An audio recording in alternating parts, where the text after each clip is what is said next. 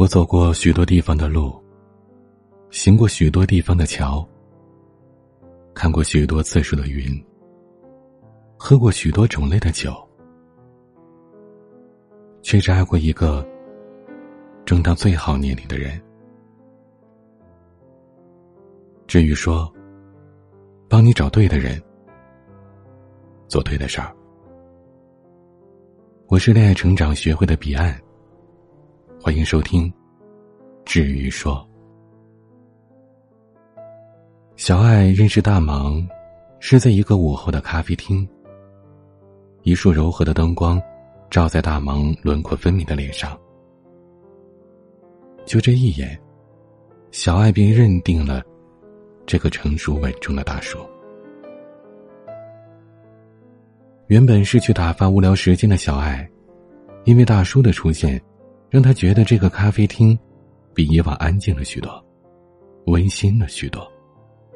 同时，空气当中弥漫的不再是浓淡不清的咖啡味儿，而是一股淡淡的、无以言表的味道。小爱说：“他笃定，那就是爱的味道。”整个午后，小爱拖着腮帮，看着不远处的大叔，修长的手指，一页一页翻书的动作，抿咖啡时的嘴唇，在他眼里，都帅得无可替代。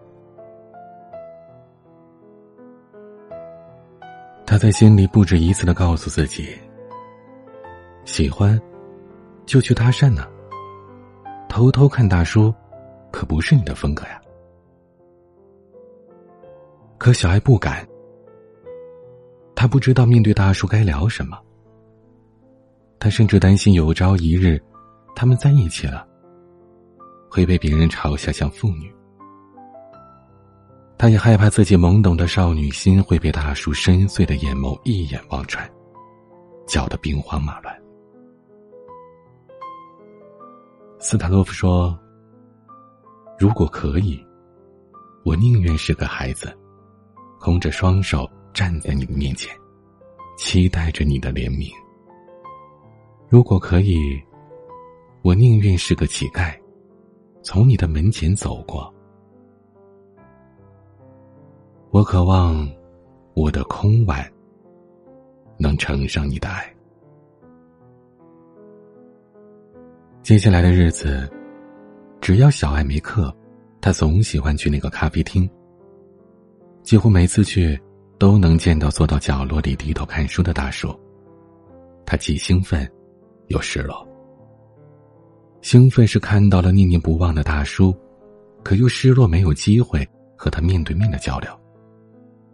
他担心年龄的悬殊会将他拒之门外，他陷入了进退两难的窘状。他到处问同学：“老少恋会不会被祝福啊？怎样成功搭讪一个完全陌生的异性？怎么才能够在第一次的聊天当中，给对方留下深刻的印象？怎样才能成功的取得对方的联系方式？”他问了很多同学，但一听是老少恋，所有人的答案都是出奇的相似。放弃吧，不被亲友祝福的爱情是没有好结果的。小爱也明白，年龄的差距是无法逾越的鸿沟。可他从大叔的身上看到的不是苍老，而是成熟；想到的不是代沟，而是会体贴照顾人。在某个瞬间，他甚至想要抛开外界世俗的眼光，轰轰烈烈的谈一场走心的恋爱。当他在图书馆。不经意的转身撞到那个熟悉的身影时，整个身体都开始变得发烫。小爱连连道歉，大叔不慌不忙的说：“我们好像在哪儿见过吧？”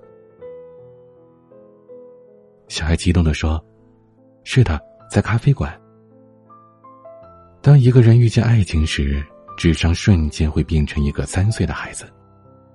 大叔随口的一问。让小爱变得既温暖又羞涩。原来爱一个人，真的会有心灵感召。周末的图书馆人满为患，小爱虽然害羞，但她却是一旦有机会就不肯放弃的姑娘。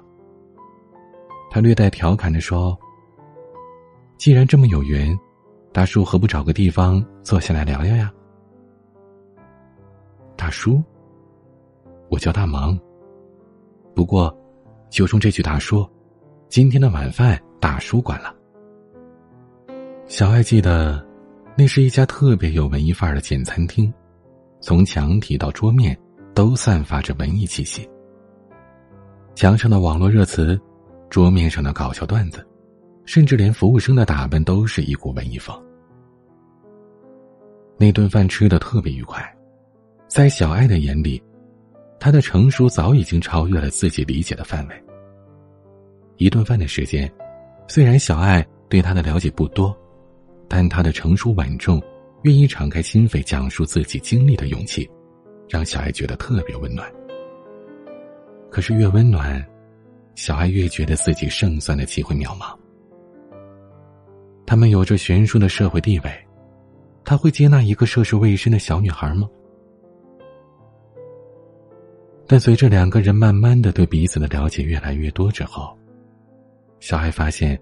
他和大芒的很多想法和观点都是契合的，而大芒似乎也没有太把她当成普通的小女孩看。于是，小爱鼓足了勇气向大芒表白了心意。大芒听完后，宠溺的看着小爱：“你知道吗？你说出了我一直不敢说的话。我本想自私的逃避，但感情是两个人的事。”那么，以后不管风雨，就让我们一起面对吧。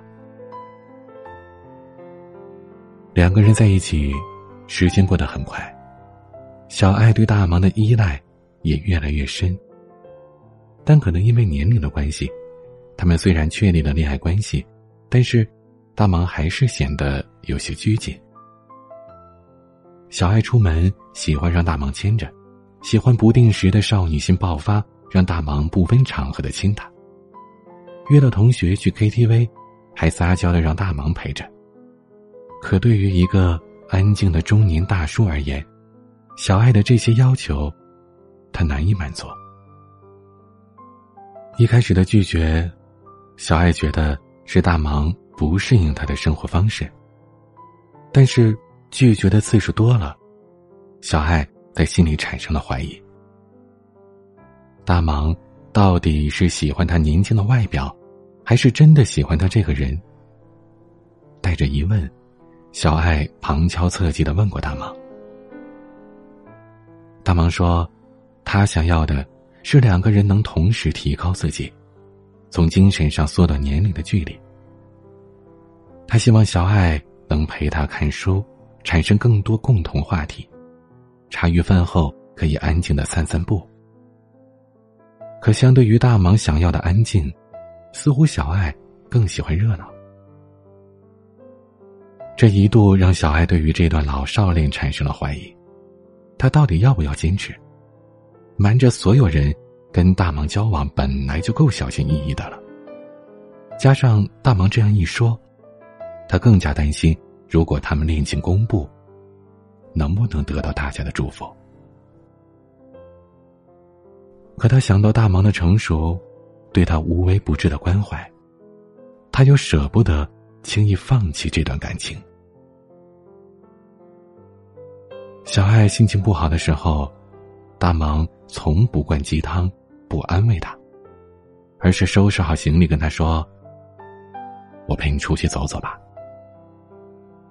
在小爱很卖力的想要做成一件事，可最终却以失败告终时，他不会。冠冕堂皇的说：“别太在意结果，你已经尽力了，失败是成功之母，下次再接再厉之类的。”他会告诉小爱：“别难受，等我问问朋友，看有什么地方能给你帮上忙。”小爱去大理旅行，虽然大忙脱不开身，可是他做的旅行攻略让小爱受尽其用。在临行前，大忙一再叮嘱他：“记得把航班号和酒店地址发给我。”小爱从来没有这样纠结过，到底该放弃还是坚持呢？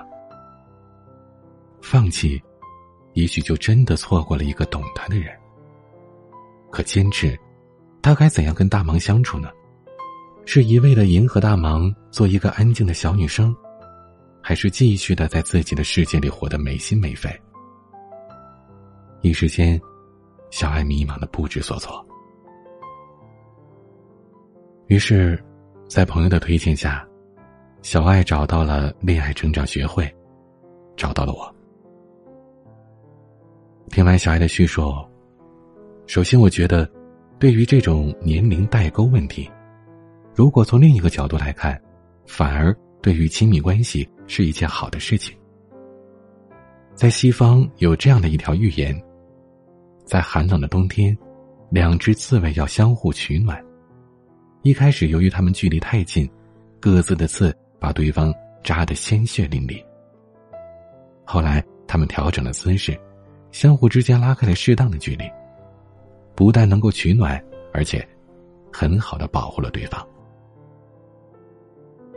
类比到人和人之间的亲密关系上，就是我们都要给对方留有一定的空间，同时也给自己保有一份神秘感。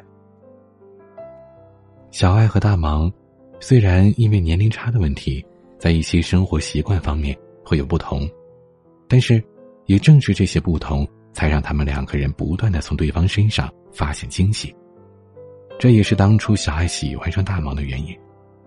因为大忙相对于他身边同龄的男生而言，更有岁月留在他身上独有的痕迹。大忙的世界，对于小爱来说，是一片新的天地。其次，一段好的亲密关系，必然是灵魂的契合，年龄和代沟都是次要的。我们都知道，每个人都是独立完整的个体，只有结合现实生活。以此为基础，才能坦然的去爱一个人，或者接受一个人的爱，才能更好的去经营一份感情。最后，我告诉小爱，感情里不管遇到什么事儿，都不要自己一个人去扛。看到对方有异常，也不要憋着不问，只有先打开彼此的心扉，才能让感情升温。小爱可以抽出更多的时间陪大忙，将发生在自己身边有趣的事儿和大忙分享。与此同时，也要学会适当的关心大忙，询问一些大忙平时比较擅长的、感兴趣的领域和话题。只有保持长时间的沟通交流，不断衍生出更多的话题。当沟通和交流成为了一种习惯，彼此。也就能理解相互的生活方式和习惯不同了，感情也会越来越深。听了我的一番分析和建议之后，小爱豁然开朗，又重新对这份感情有了信心，并且，他已经打算找个时间和自己的父母说大忙的事儿，因为他现在对于两个人的感情越来越坚信，也越来越确定彼此就是那个生命当中。对的人，就在前两天，小爱和我说，他根据我的建议找大忙敞开心扉的聊了一下午。大忙表示，自己之前可能也没照顾到小爱的感受，自己当初喜欢上小爱，也是因为在他身上的那股灵动劲儿。虽然年龄的代沟依然存在，但他们已经不在乎了，或者说，更享受年龄代沟带来的乐趣。和幸福了。大忙现在可以很自然的牵着小爱的手逛街，在小爱和朋友唱歌时，大忙偶尔也会陪着他，和他一起疯一起闹。而小爱受到大忙的影响，每天晚上也会坚持看两个小时的书，其中还要留半个小时和大忙一起讨论。讨论期间，就算争得面红耳赤，也不会吵架，不会翻脸。他们会觉得，这种感情的状态，真的很舒服。这就是最美的爱情，不受外界的束缚，不被外界的人或事所干扰。只要彼此深爱着对方，年龄的差距，只能是见证爱情的坚实。这样的爱情，一个天真烂漫，懂得制造彼此之间的小情绪；这样的爱情，一个老成稳重，明白你眉头紧锁的缘由。他不会因为你少不更事就强行替你做决定，你也不会因为他思想固执而不懂得尊重。恰恰是因为彼此之间的年龄差，让同处的时间有了更多可以探讨交流的思想。年龄从来不是爱情的关键，彼此相爱才是。我们常说“当局者迷，旁观者清”，尤其是当我们陷入了一段感情当中，有时候就不能很客观的看待彼此。这样不确定的感情，就很容易让我们受到伤害。如果我们可以准确的分析两个人在恋爱当中的行为和状态，就可以有效的避免一些问题的发生。亲爱的朋友，您可以添加我的小助理微信，拼音恋爱成长零零一，让我们详细的告诉你怎样的感情状态才是最健康的。什么样的行为，能让两个人的感情越来越亲密？非常感谢您的收听，我是您的恋爱成长咨询师彼岸。晚安。